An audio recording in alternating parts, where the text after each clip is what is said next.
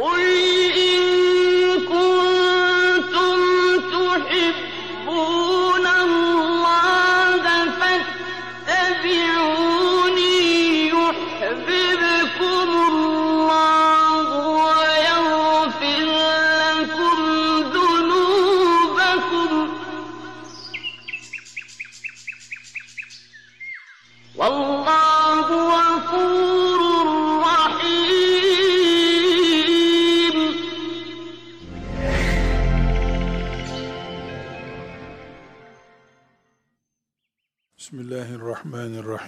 Elhamdülillahi Rabbil alemin.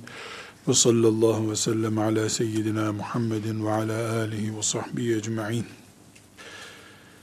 Tarih, Müslümanın kaleminden yazılmadığı zaman, Müslümanın bundan zarar göreceğinden şüphemiz yoktur.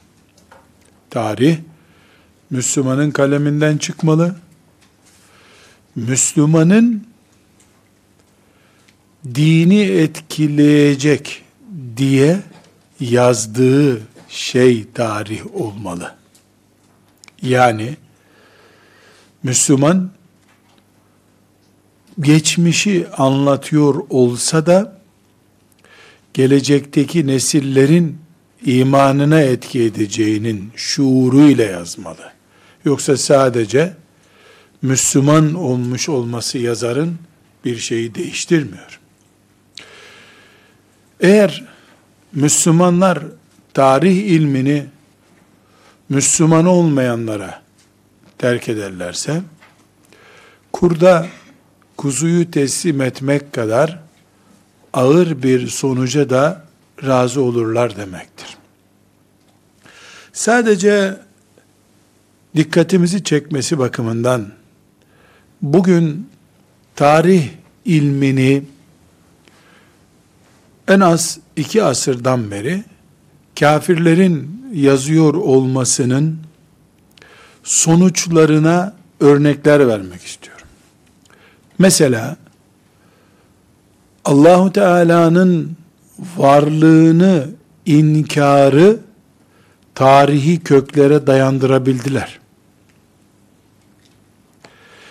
Bugünkü tarih sosyoloji ile birleşip ilkel çağların insanları teknoloji ve benzeri imkanlara kavuşamamışların iman ettiği değer olarak dini bize gösterdiler.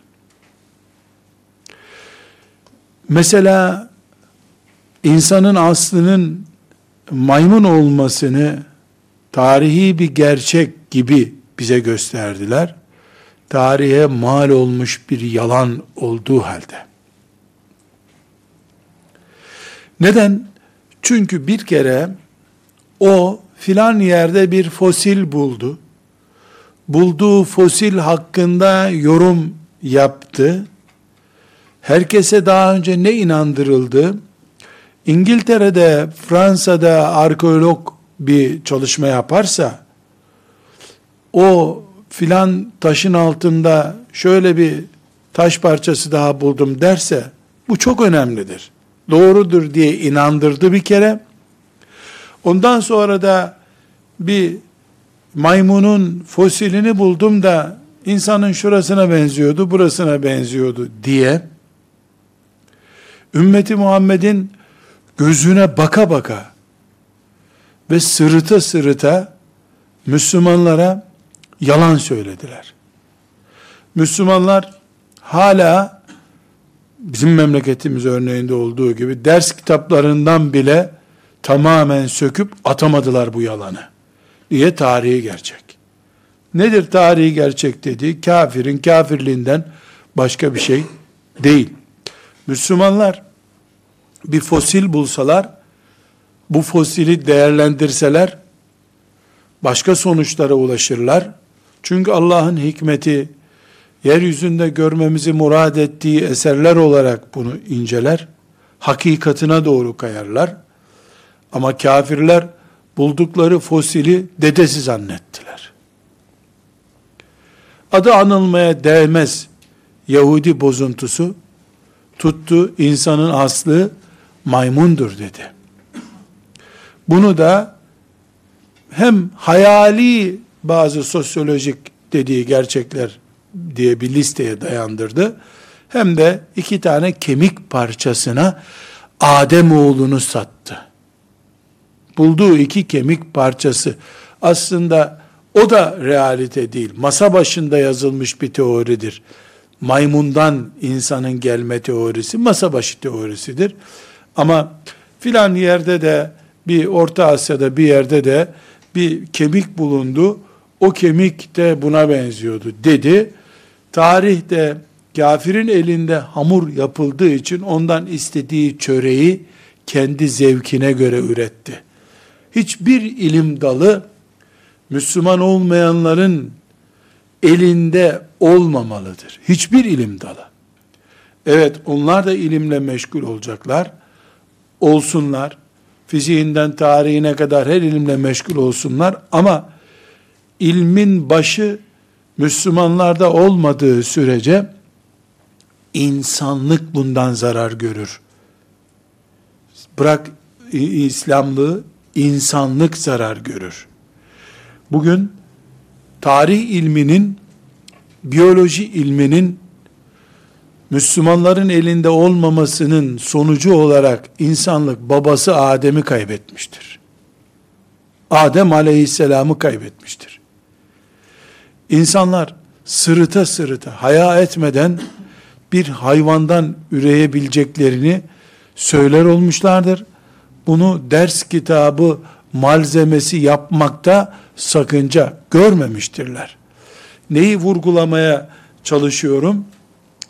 Özellikle bir Müslüman olarak bizim tarih ilmine bakışımızın ne olması gerektiğini ve bu tarih ilminin bizim elimizde olmasıyla ya da bizim tarihte derin bir izimizin olmasıyla tarih ilminde bizim sadece başka yerlerde yazılan kitapları tarih diye okumamız arasındaki farkı konuşuyoruz. Aksi takdirde adam babamızla oynuyor. Adem'in çocuğu değiliz dedirtmeye çalışıyor bize.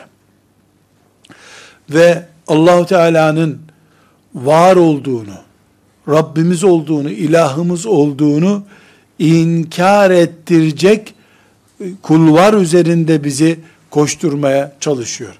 Bunun doğal sonucu olarak da biz vahiy ile bir mücadele yapıldığını görüyoruz. Vahiy bizim bilgi kültürümüzün aslıdır. Eğer vahyi tarihe yön veren birinci madde olarak, tek madde değil şüphesiz, birinci madde olarak vahyi görmediğimiz zaman veya vahyi tarihin birinci ilham maddesi olarak görmeyenlerin kitaplarını, ansiklopedilerini tarih diye okuduğumuz zaman insanlığa terzilikten demir işletmesine varıncaya kadar kanun koyma ile ilgili kurallara varıncaya kadar insanlığa bugünkü şeklinin aslını veren 124 bin peygamberi koyacak yer bulamayız. O Musa aleyhisselamı bana bir efsane olarak anlatır. Hiç şaşmayız. Mısır yönetimine baş kaldırmış bir terörist olarak da anlatabilir Musa aleyhisselamı. Çünkü o vahye inanmıyor. Vahye inanmayan birisi tarih yazdığı zaman Allah Musa aleyhisselama Firavun'a git şöyle de dedi diye başlamıyor. Nasıl başlıyor? Tarihi gerçekleri de inkar edemiyor. Mısır'da yönetim yerli yerindeyken, her iş düzgün giderken, Musa diye birisi çıktı, yönetime baş kaldırdı. Sonra bir kovalacama, kovalamaca başladı. Bu kovalamacada deniz kenarında birbirini boğdular bunlar. Diye bir maceraya dönüştürür. Koca Kelimullah Musa aleyhisselamı. İbrahim aleyhisselamı bana bir terörist olarak lanse edebilir. Evet şu anda böyle bir madde işleniyor diye demiyorum ama bunu yapması zor bir şey değil onun için. Neden? Çünkü ben insan olmamı bir peygamberle başlatıyorum. Elbise giymemi, yemek yememi, evlenmemi, boşanmamı, ondan sonra sanayiciliğimi Davut Aleyhisselam'ın demir işletmesiyle başlatıyorum. Yeryüzünde dolaşmayı filan peygamberle başlatıyorum. Bir devlet mekanizmasını Medine'de Resulullah sallallahu aleyhi ve sellemin oluşumu olarak görüyorum. Devlet böyle kuruldu, böyle kurulmalıdır diyorum. Dolayısıyla ben tarihi incelerken bir Müslüman olarak başında peygamberlerin durduğu bir insanlık projesinden söz ediyorum. O ise başında peygamberler değil, ortasında bile peygamberlerin durduğunu kabul etmiyor. Yani değil etkin bir güç olarak vahiy ve peygamberleri kabul etmesi, peygamberlik diye bir şey kabul etmiyor zaten. Bu da neticede ne getiriyor? Allah'ın sözünün cari olmadığı bir on bin sene geçmiş dünyada diyor. Yani bir on bin sene varsayıyoruz insanoğlunun dünyadaki macerasını. Biz ne diyoruz? Bu on bin sene Allah'ın sözünün cari olacağı kadronun mücadelesi, asi olanların, batılı adamlarının mücadelesi diyoruz. Dolayısıyla biz hak ve batılın bir geçmiş 10 bin senesi diyoruz. Kendimize yer biçerken de hakkın tarafında olanların uzantısıyız diyoruz Allah'ın lütfuyla. O ise böyle görmüyor. O nasıl görüyor? E, maymundan başladı. Maymundan şöyle şöyle dönüşüm oldu. İnsanlar e, çırılçıplak dolaşıyorlardı. Halbuki Adem cennette elbiseyi tanımıştı aleyhisselam. Bizim imanımıza göre biz dünyaya elbiseyle geldik. Ve ilk buğday ekmeği Allah Adem aleyhisselama öğretti. Biz böyle iman ediyoruz. O ise çırılçıplak, e, babası maymuna baktı, maymun çıplak, o da çıplak. Sonra üşüdü, işte bir, bir deriden bir çamaşır yaptı kendine, o öyle görüyor. Bugüne gelindiğinde bunun sonucu ne oluyor? Böyle geldi insanlık, böyle devam ediyor diyor. Biz ne diyoruz? İnsanlık böyle gelmedi diyoruz. 124 bin peygamberin eğitimiyle bugüne geldi diyoruz. Bu arada batı kültürü balta vurup peygamberlik dönemini bitirmek istiyor. Siz bunu bitirirseniz aslında insanlık bitir diyoruz biz. İnsanlığın bitmemesi için İbrahim e, ta Adem Aleyhisselam'dan ilk peygamberden başlayan peygamberlik etkisiyle tarihin devam etmesi lazım diyoruz. Onlarsa bunun aksini söylüyorlar. Yazmaya gelince biz kenarda sadece ders kitaplarında tarih okuyoruz. Onlar da yazıyor ve bize okutuyorlar olunca fark etmeden biz 124 bin peygamberin mücadelesini bir kalemde silmiş oluyoruz. Onlar da bir kalemde şeytana 124 bin peygambere karşı yaptığı mücadeleyi zafer olarak tattırıyorlar. Elbette içimizden üç kişi çıkıp bundan sonra tarih ilmini düzeltiyoruz. Böyle bir cahillik olmasın bir daha deyip bitireceği kadar hafif bir mücadeleden söz etmiyoruz burada. Bu iblisin asırlardır uğraştığı bir mücadele. Kazanmaya çalışıyor. Neticede bu bir tarih meselesi değil. Tarih kitaplarının yazılıp yazılmaması veya tar yazılma tarzı ile ilgili bir mesele değil. Bizim meselemiz ümmeti Muhammed olarak bizim kalemimizden çıkmayan bir tarihin bize pahalıya mal olacağı gerçeğidir. Mesela en basit örneğinden birisi çıkıp İslam'ımızın devleti olsun, hilafetimiz olsun dediği zaman alacağı cevap nedir? Yani tarih bir defa onun gözünde zaten bu bu yüzden geri kalmıştık. Biz sen geri kalmıştık nedenimizi bir daha başımıza getirmek istiyorsun diye bakılıyor.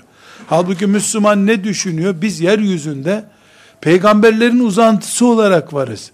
Siz peygamberleri herhangi bir şekilde yok saydığınız zaman insan olarak beni yok saymış oluyorsunuz. Aslımı yok saymış oluyorsunuz. Bu bir maymundan gelme iddiasıyla da olabilir. İbrahim Aleyhisselam'ın, Lut Aleyhisselam'ın, Nuh Aleyhisselam'ın ve Resulullah sallallahu aleyhi ve sellemin mücadelesinin anlamsız hale gelmesi diye de sonuçlanabilir diye itirazımız var. Bütün bunlardan gelmek istediğimiz nokta şudur. Tarih bizim için tarih değildir. Tarih bizim için bir asıldır. Bu aslın doğru yazılması lazım.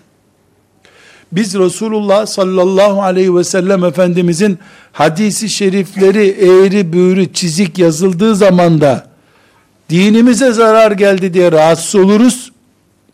Peygamberlerimizin ve insanlığın tarihi de yanlış yazıldığı zaman rahatsız oluruz.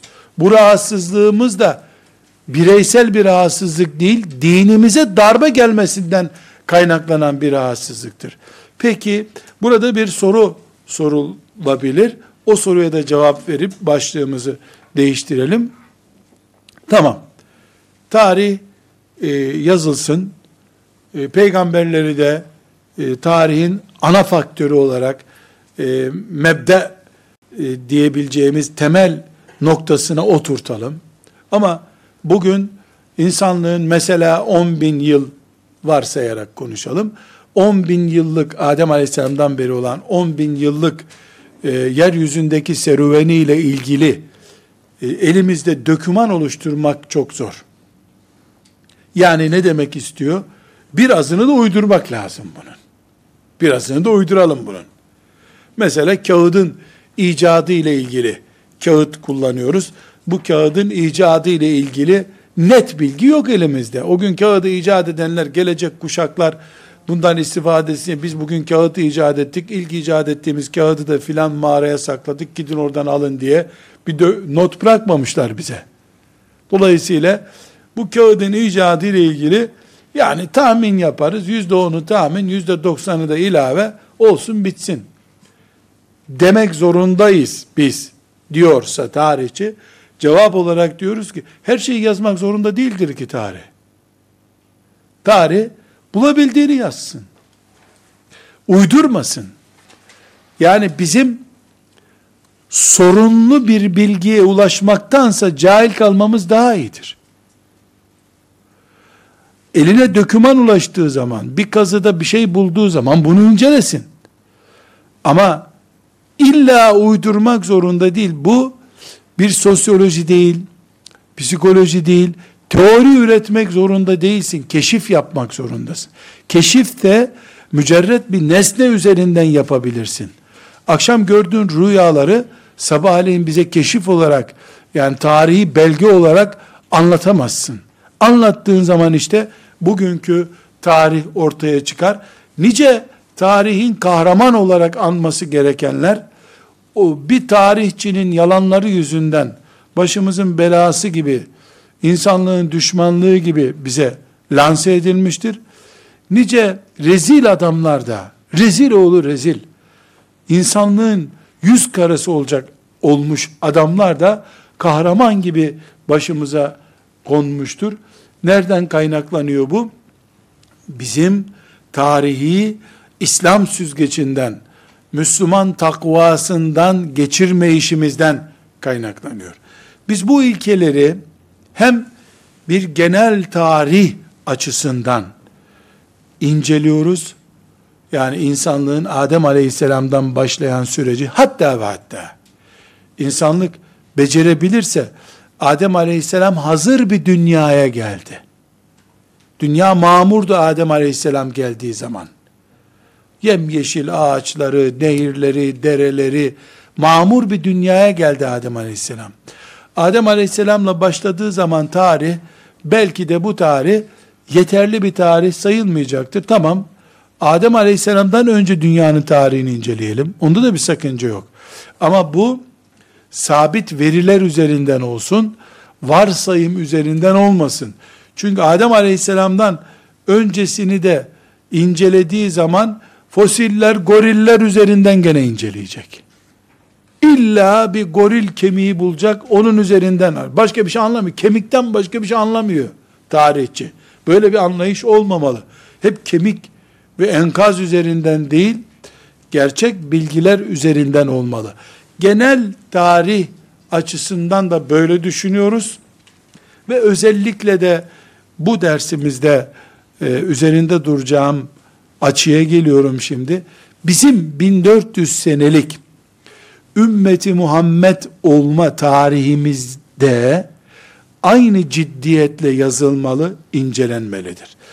A olayı Peygamber Efendimiz sallallahu aleyhi ve sellem'den mesela 100 yıl sonraki bir olay, A olayı, bir şey malum bir şey söylemiyorum.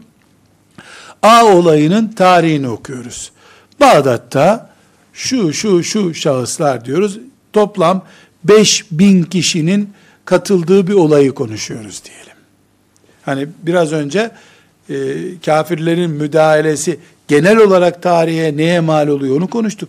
Şimdi bizim kendi tarihimize Resulullah sallallahu aleyhi ve sellemin bi'setiyle beraber başlayan tarihimize aynı hassasiyeti Bukhari'nin, Müslim'in hadislere uyguladığı, yani bu söz Resulullah sallallahu aleyhi ve selleme ne kadar ulaşıyor? Hangi güvenle ulaşıyor? Kim bu sözü taşımış? Kriterlerini tarihe de uygulamamız gerekiyor. Aksi takdirde bir sorunla karşılaşırızı örneklendirmeye çalışıyorum. Şimdi 100 yıl sonra Resulullah sallallahu aleyhi ve sellem'den 100 yıl sonra Küfe'de, Basra'da, Bağdat'ta bir yerde 5000 kişiyle ilgili bir olayı yorumluyoruz. İşte filan yerde filan olay oldu. 5000 kişi birbirine girdi. Şu kadar insan şöyle oldu. birbirlerine şöyle dediler filan vesaire. Tarihten bir olayı naklediyoruz. 5000 kişi karışmış. Bunun 3000'i bir taraf, 2000'i bir taraf.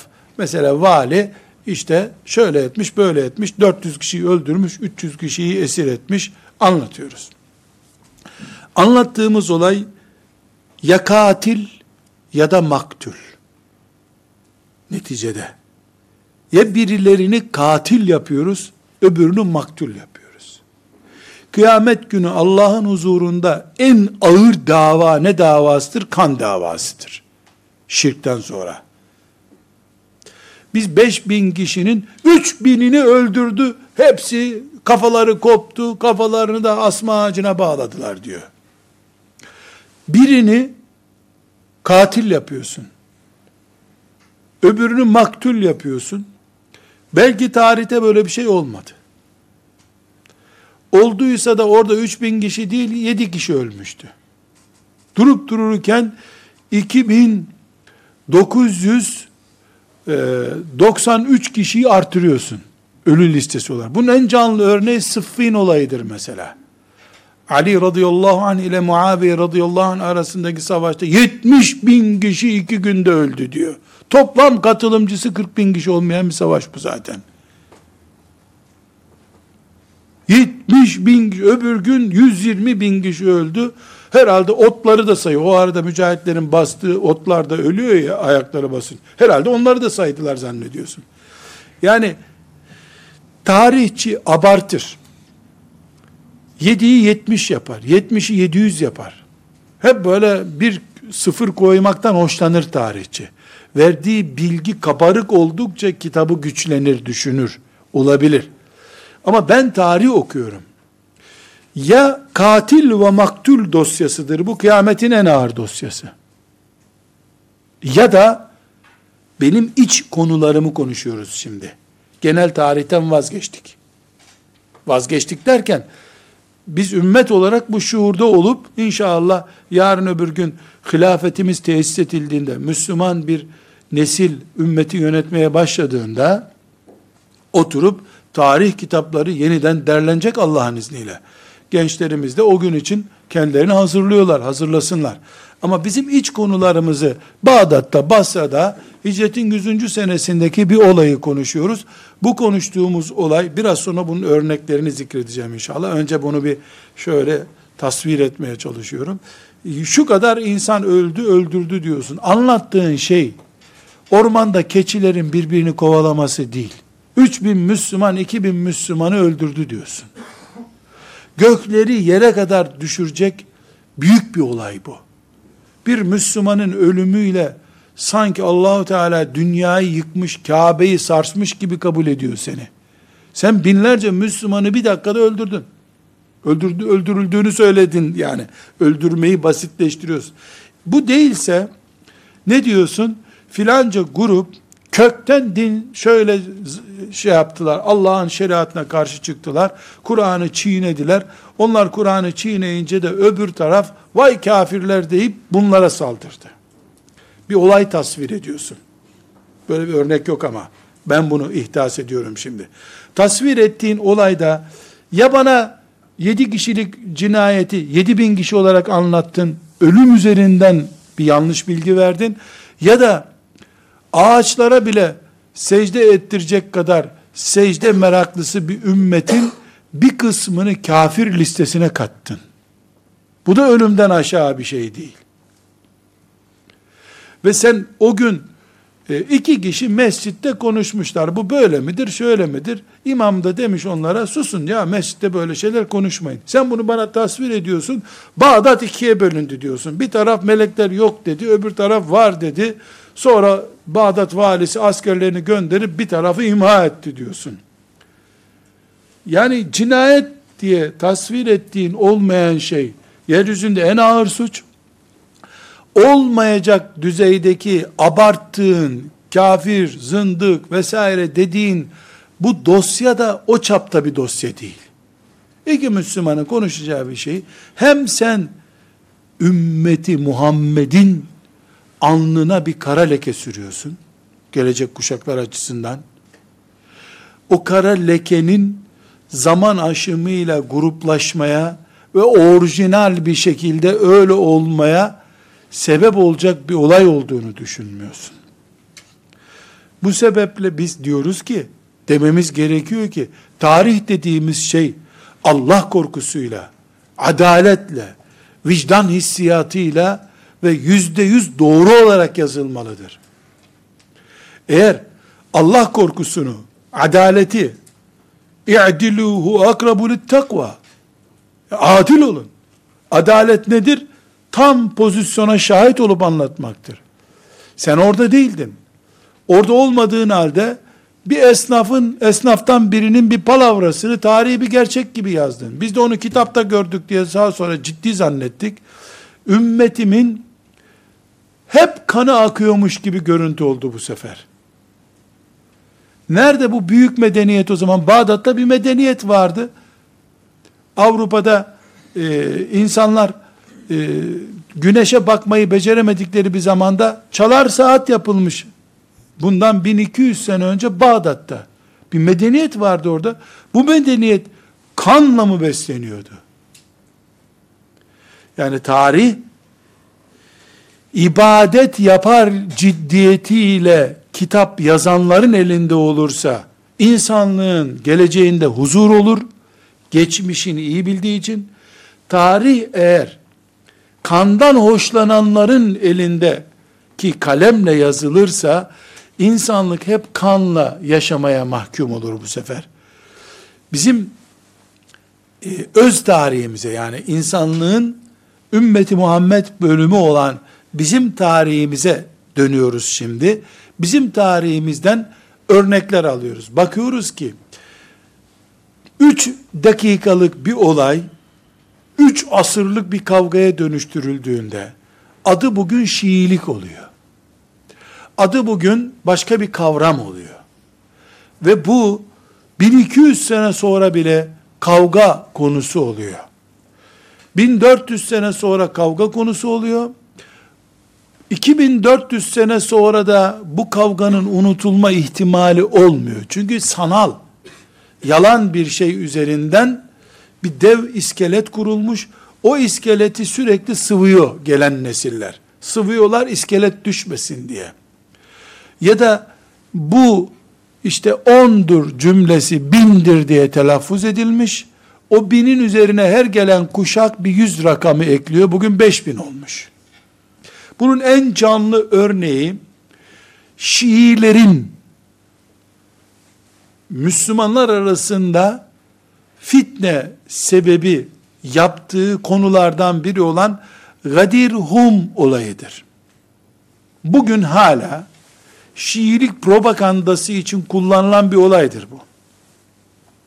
Bu e, çok enteresan. Şimdi örneğini göreceğiz.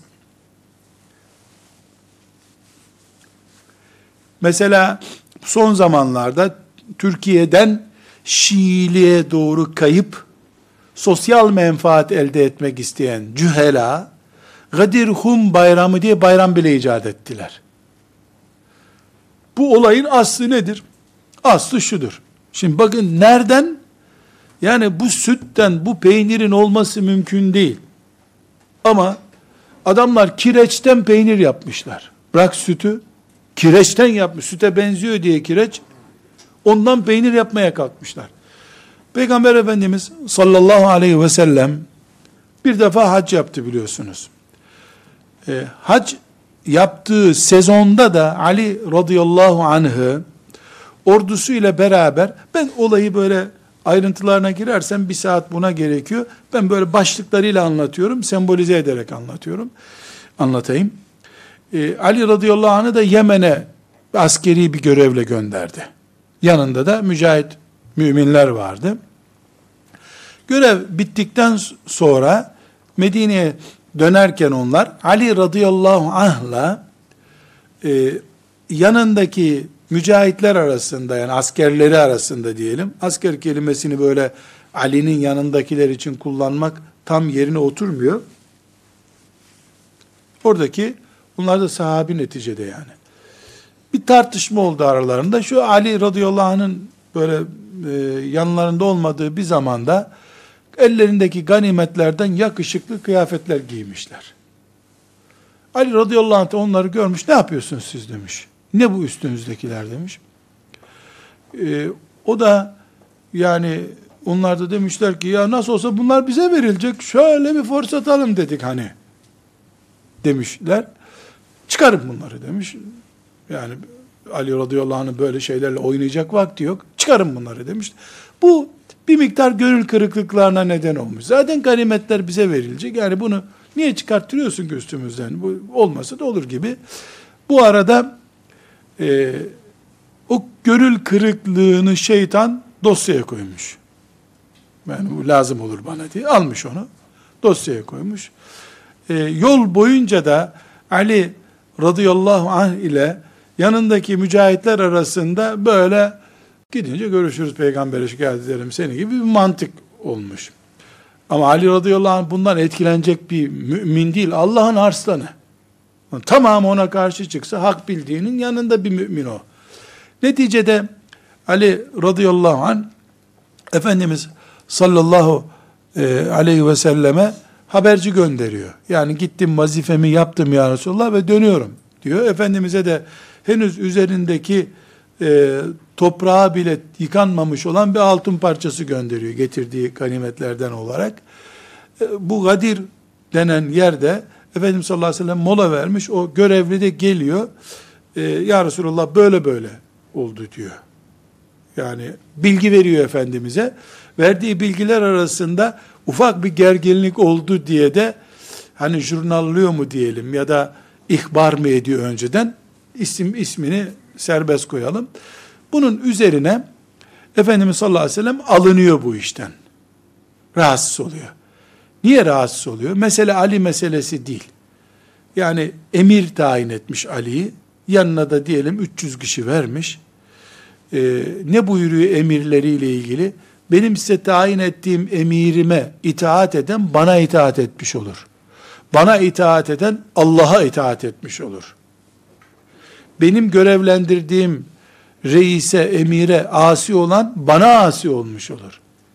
Bana asi olan da Allah'a asi olmuş olur. Yani ortada bir idari hiyerarşi var. Bu hiyerarşisi de size demiş ki bunları çıkarın üstünüzden. Ya sen bunun e, emrinde bir askersin, mücahitsin. itaat etmen lazım. Bir de yani bunda haklıymış gibi e, bir yanlış tavır sergiliyorlar. Yani yeni Müslüman olmuş kimseler, gençler Belki Ali radıyallahu anh orduya yoldan henüz sahabi olmamış ama onu gördüğü için tabi olmuşları katmış olabilir. Neticede bu sahneden Efendimiz Mekke ile Kadirhum olayı Mekke ile Medine arasında e, Efendimiz sallallahu aleyhi ve sellemin hac görevi döneminde ortaya gelmiş bir olay.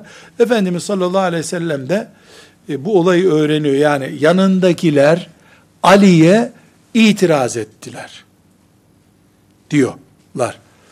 Bu olayı da öğreniyor. Buyuruyor ki Efendimiz sallallahu aleyhi ve sellem, kim beni dostu kabul ediyorsa Ali onun dostudur. Dikkat edin diyor. Men kuntu mevlen lehu fe aliyyum mevlahu. Ben kimin dostuysam Ali de onun dostudur. Yani el hakta öyle zaten. Yani siz beni seviyorsanız benim görevlendirdiğim Ali'yi niye sevmeyeceksiniz ki? Böylece Efendimiz sallallahu aleyhi ve sellem tayin etmiş olduğu komutanı e, bir tür yani moralsiz yapanları azarlamış oluyor. Bu ilk defa yaptığı bir şey de değil Efendimiz sallallahu aleyhi ve sellemin. Başka olaylarla da yapıyor bunu. İtaat edin liderlerinize diyor. Zaten itaat mefhumu İslam'ın ana ilkelerinden. Bu cümleyi Şii olarak isimlendirdiğimiz Müslümanlar şu anda ben ve Ali varız bu dünyada. Benden sonra Ali var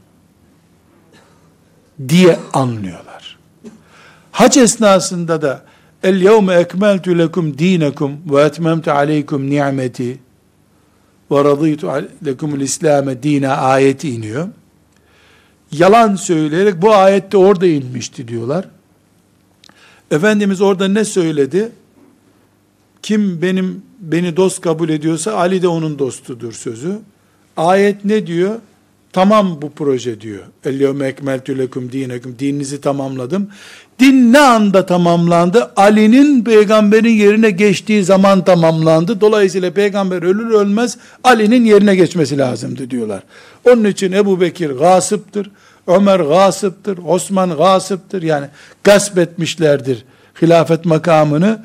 Onlar Müslüman değildir. Ebu Bekir'e demediklerini bırakmıyorlar. Şimdi bu yani tavuğu görüyorsun bir yumurtanın içinden çıkıyor. Sonra insan başka bir yumurta daha görüyor öbür tavuğun yanında. Bundan da eşek çıkacak diyor. Ya tavuk yumurtasından eşek çıkmaz, at çıkmaz, fil çıkmaz. Bu ne kadar komik bir şeyse bu olayın Ali radıyallahu anh'ın Resulullah sallallahu aleyhi ve sellemin vekili olması gerekiyor. Bu da o gün Peygamberin aleyhisselam bunu itiraf etti diyorlar. Ayet de üstüne tes tescil etti bunu diyorlar.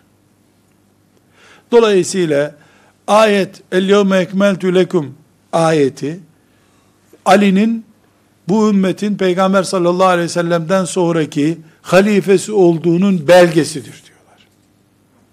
Sana belge getireceği zaman da diyor ki Bak diyor Taberi'de de var diyor. Taberi'de veya işte tefsir zikrediyor. Ne var orada? Bazı akılsızlar böyle bir yorum yaptılar. Allah şerlerinden korusun yazıyor orada. Bak diyor Ali içinmiş bu ayet diyor. Nasıl olsa sen gidip oraya müracaat etmiyorsun. Edemiyorsun.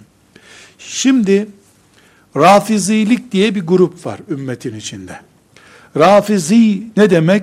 Ebu Bekir ve Ömer'i reddeden demek. Ebu Bekir ve Ömer radıyallahu anhuma bizim bu ümmetimizin bir ve iki numarasıdır. Onlar ise bu ümmetin Ali ve Ali'den başka kimsesi yoktur. Ali'nin çocukları olabilir. Ali'nin soyu olabilir diye bir iddiaları var.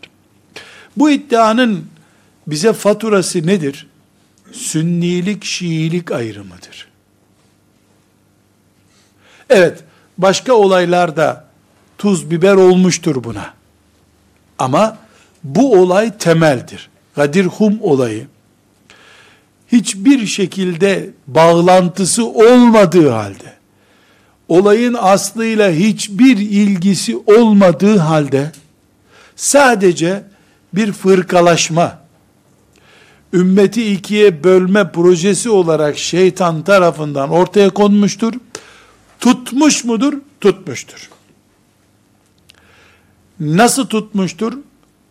Çünkü Şiilerden birisi Ebu Bekir zalimdir.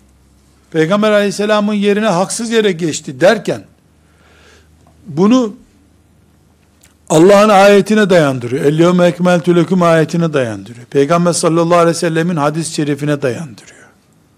Kendince. Tarih Allah'tan korkmadan yazılır ve konuşulursa bu dindir. Din olarak biz bunu görmeliyiz. Hele hele Müslümanların kendi iç tarihlerini kesinlikle dinimizin bir parçası olarak görmeliyiz. Şuuruyla yazılmazsa en basit örneği budur. Böyle bir Şiilik fırtınası başlatıldı. Şimdi ben e, belki gençlerden bu cevabı alamam. Ama dünya siyasetiyle Müslümanların dünya olaylarıyla ilgilenişinden mesela en basit olayı Suriye üzerinden şöyle bir Şiilik ayrışımı ümmeti Muhammed'e kaça mal oldu diye bir soru sorsam, bir araştırma yapsak, en son Suriye olayından bile incelediğimizde yüz binlerce müminin canı diyeceğiz. Halbuki Şiilik 1250 senedir çok daha fazlasına mal oldu bize. Bir defa Emevi devletini ve medeniyetini çökerttiler. Onun yerine Abbasi medeniyetini desteklediler. Sonra onu çökerttiler. Selçukluları çökerttiler. Osmanlı'nın anasını ağlattılar. Şimdiki dünyadaki maliyetlerini de gözlerimizde görüyoruz. Bizim açımızdan yani dünya olayları açısından değil, bizim açımızdan bakıldığında bile iki tarihi yanılgı, üç yanılmış tarih cümlesi ümmeti Muhammed'in bugünkü ağır faturalarının sebebi oluyor. Daha sonra Ebu Bekir radıyallahu anh'ın halife seçilmesini, ondan sonra Ömer radıyallahu anh'ın yerine danışma kurulu bırakmasını, Ayşe anamız radıyallahu anh'ın katıldığı Cemel vakasını, Sıffin vakasını, Abdullah İbni Zübeyir'in şehit edilmesini radıyallahu anhüm cemiyan konuşacağız. O zaman da göreceğiz ki tarih ucuz bir bilim dalı değildir. Tarih ucuz değildir. Test yapması çok pahalı bir bilim dalıdır. Küçük bir yanlış cümle, yanlış bilgi ümmeti Muhammed'in asırlarına mal oluyor. Onun için bir oryantalistin verdiği bilgilerle İslam tarihi yazılır da o Müslümanlara okutulursa aslında Müslümanlar fitili çekilmemiş bombaları beyinlerine yerleştirirler demektir. Bu bir hatadır. Mesela Gadir Hum olayını biz nasıl görüyoruz? Bir, olay bir defa sahih hadisi şerif. Hiçbir sıkıntı yok. Ali radıyallahu anh'a böyle bir itiraz yapıldı. Efendimiz sallallahu aleyhi ve sellem de bu itiraza karşı Ali'nin yanında durdu. Beni sahiplendiğiniz gibi Ali'yi de sahipleneceksiniz buyurdu. Bir, doğru. İki, bu ümmetin içinde Resulullah peygamberimdir deyip sallallahu aleyhi ve sellem her gün namaz kılıp namazdan sonra da salli barik dualarını okuyup Peygamber Efendimizin ehli beytine salat selam getiren bir Müslüman bir tane var mıdır ki Ali'yi sevmiyorum desin. Tek bir Müslüman tarihte olmuş mudur ya? Ali'yi sevmiyorum diyen.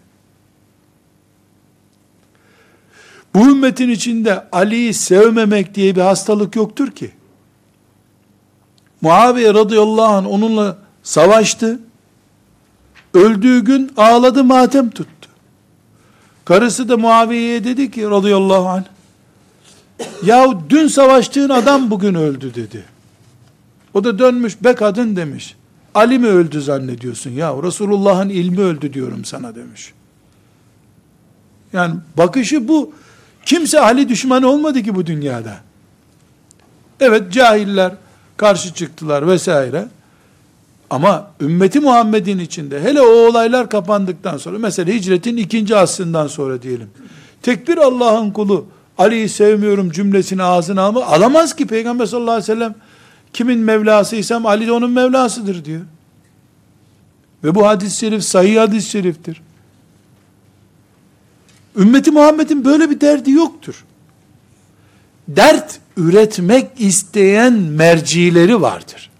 Yani birileri olmayan düşmanlığı ihdas etmek istiyorlardır. Bu olabilir.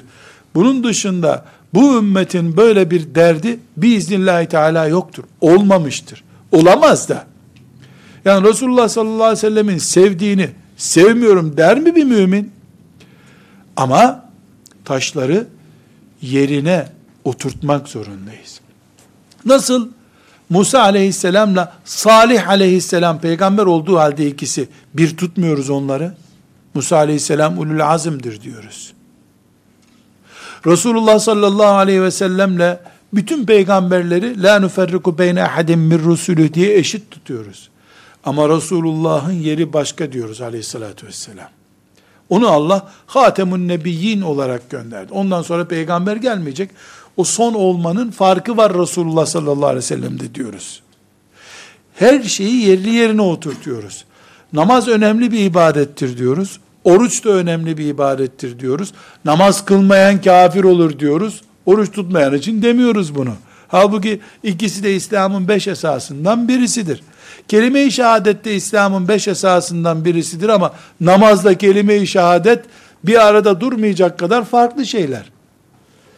Biz Ali radıyallahu anh'ı sevmesek imanımızdan şüphe ederiz maazallah. Ali'yi sevmediğini açıkça söyleyen birisi iman etmiyorum diyordur. Niye? Ya Resulullah sallallahu aleyhi ve sellemin canı ciğeri bu. Ehli beytten bu da yetmedi. Ehli beytten olduktan sonra bir de beni seven Ali'yi sevecek diyor. Ali benim adamım çünkü.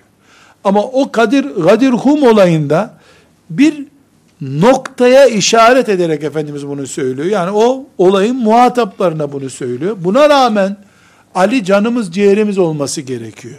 İmanımızla ilgili bir değer olması gerekiyor. Ama Ali'nin bu özelliği haşa Ali'nin ilah olduğunu söyleyen aptallara sıcak bakmamızı gerektirmiyor.